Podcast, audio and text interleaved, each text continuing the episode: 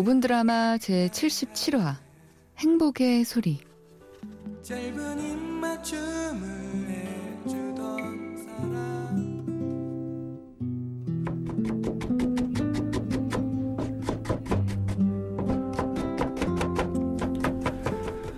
아침에 눈을 뜨자마자 주방에서 요란한 소리가 들려왔다. 분명 계란말이에 들어갈 당근이나 쪽파를 썰거나 김치볶음밥에 들어갈 김치를 써느라 내는 소리일 것이다. 왜냐하면 아내가 할 수 있는 요리가 그것뿐이니까. 나는 10분 전에 이미 잠에서 깼지만 다시 눈을 감고 그 소리를 오롯이 누려보기로 했다. 그녀는 나의 아내이기 이전에 회사 동료였다. 1년 전 어느 날 같은 부서에서 일하는 직원이 부친상을 당하는 바람에 대전에 내려갈 일이 있었는데 기차를 타고 온 그녀를 서울까지 태워준 적이 있었다. 그날 우리는 차에서 참 많은 얘기를 했던 것 같다.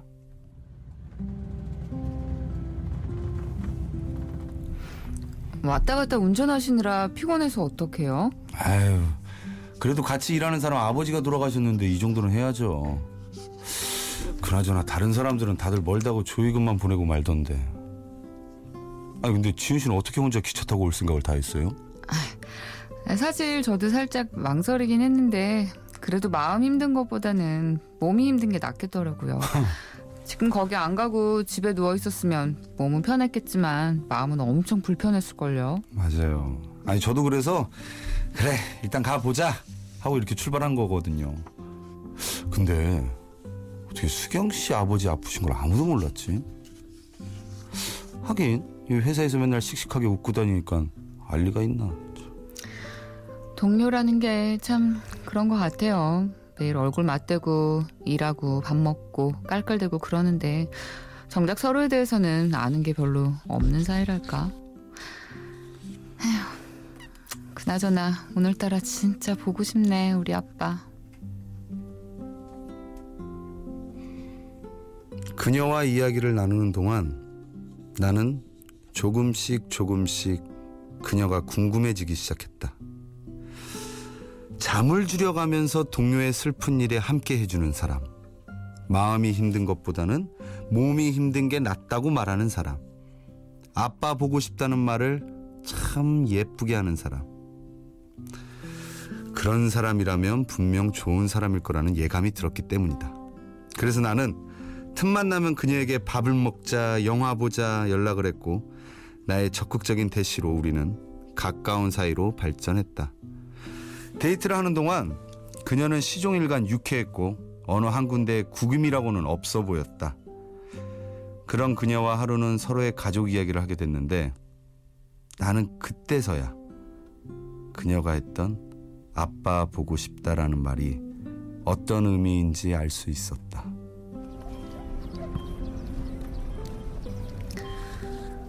우리 아빠는요 항상 아침 6시만 되면 거실에 나와서 뉴스를 봤어요. 아 텔레비전 소리를 어찌나 크게 틀어놓는지 맨날 자다 깨서는 아빠 안방에도 TV 있는데 진짜 왜 그래 하면서 있는 그대로 어? 성질을 내고 그랬거든요. 근데 아빠가 아프시고 계속 병원에서 지내시니까 나중엔 아침마다 그 소리가 너무 그리운 거예요. 아빠가 빨리 와서 텔레비전 크게 틀어놓고 뉴스 봤으면 좋겠다 싶고. 참 사람 마음이라는 게 웃겨요. 그쵸?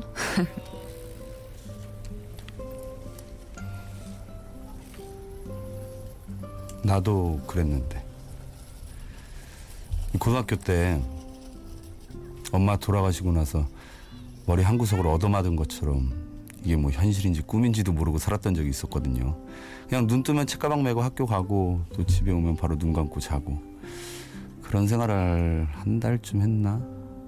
하루는 모처럼 잘 자고 있었는데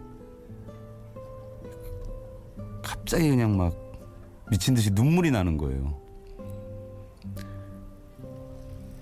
지금쯤 우리 엄마가 주방에서 툭딱툭딱 시끄러운 소리를 내고 있어야 되는데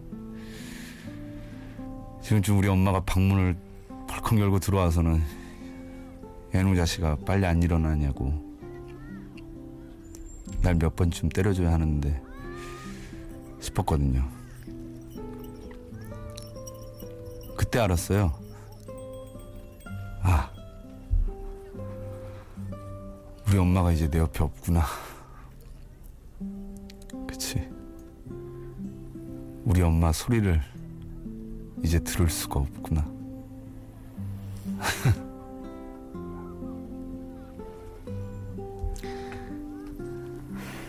엄마를 진짜 많이 좋아했나 봐요.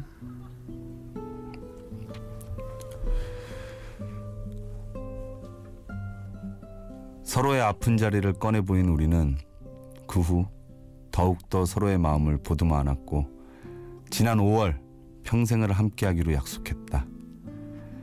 이제 정막이 흐르던 나의 아침은 새로운 소리로 가득 채워졌다. 오늘도 아내는 내가 이불 속에 뒤척이는 사이 방문을 열어 제치며 내가 그토록 듣고 싶었던 말을 외쳐대고 있다. 늦었어. 얼른 일어나. 빨리 밥 먹어. 응? 그 외침을 들으며 나는 자꾸 실없는 웃음이 새어나왔다. 그러는 동안 중요한 사실을 깨달았다. 행복에도 소리가 있다는 사실. 지금 귓가에 울려 퍼지는 행복의 소리를 있는 힘껏 누리고 살아야 한다는 사실.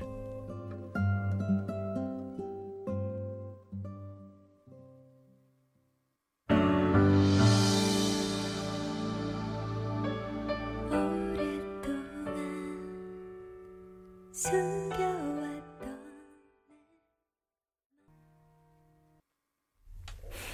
5분 드라마 제77화 행복의 소리에 이어서 들으신 곡은 이승환 강수지의 그들이 사랑하기까지 들었습니다. 아, 오늘 오랜만에 네, 듣네요. 아, 그러니까요. 네, 제 77화는요, 엄마가 돌아가시면서 잃게 된 행복의 소리를 결혼을 하면서 다시 찾게 되었다는 그런 이야기였습니다.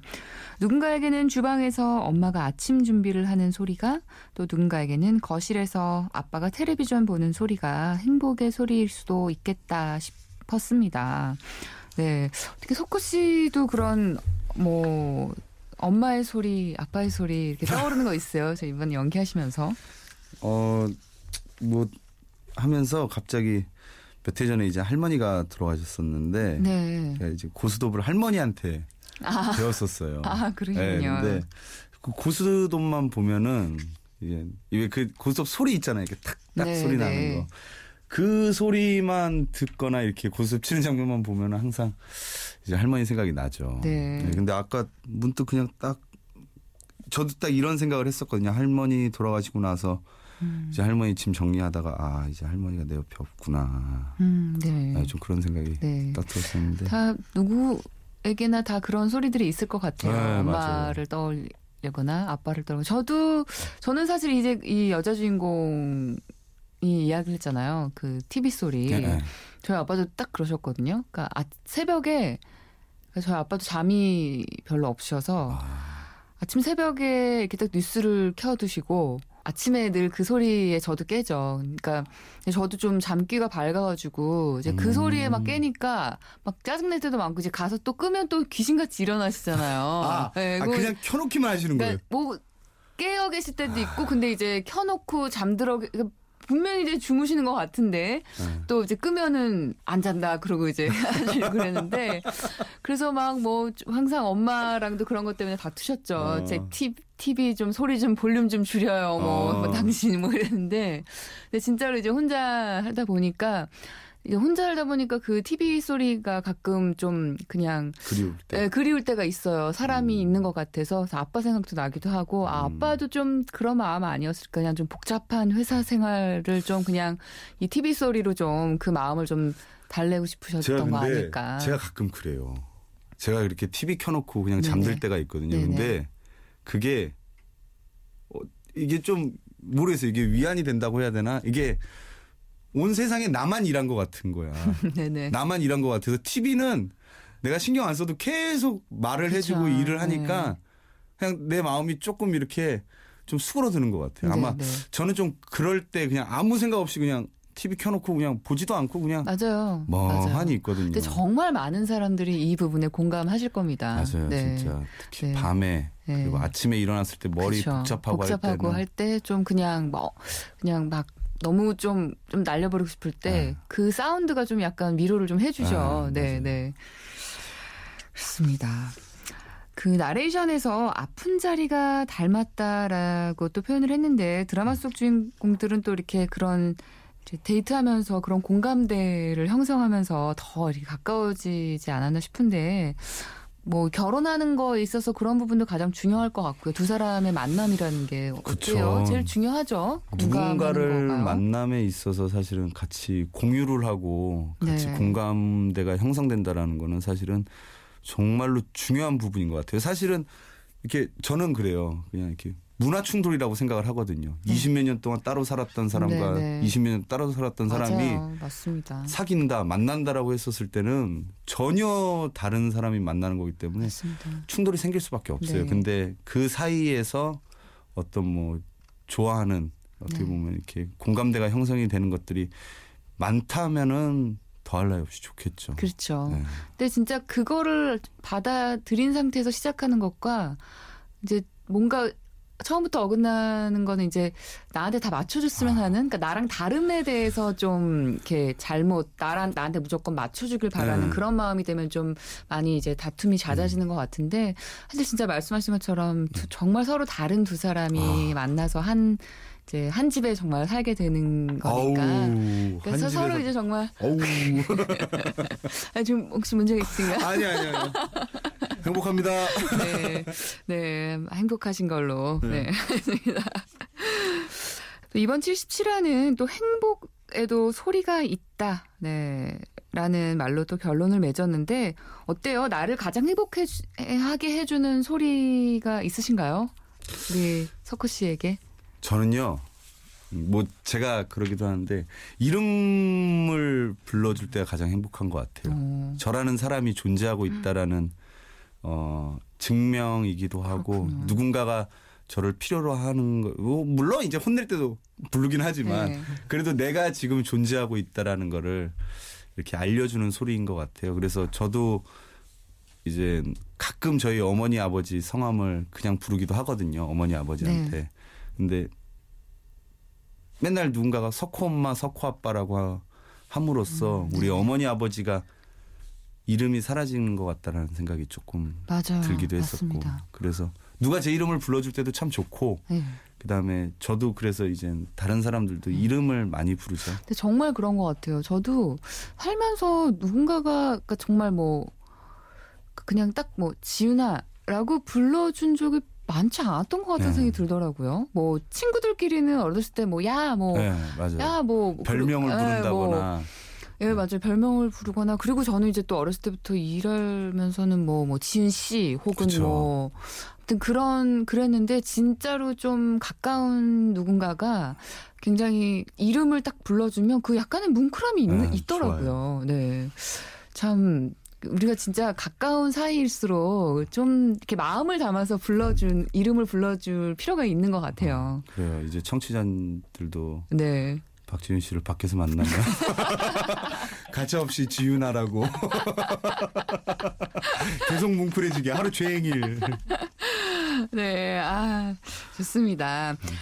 네, 노래 한 곡 들을게요. 잭스키스의 사랑하는 너에게 듣겠습니다.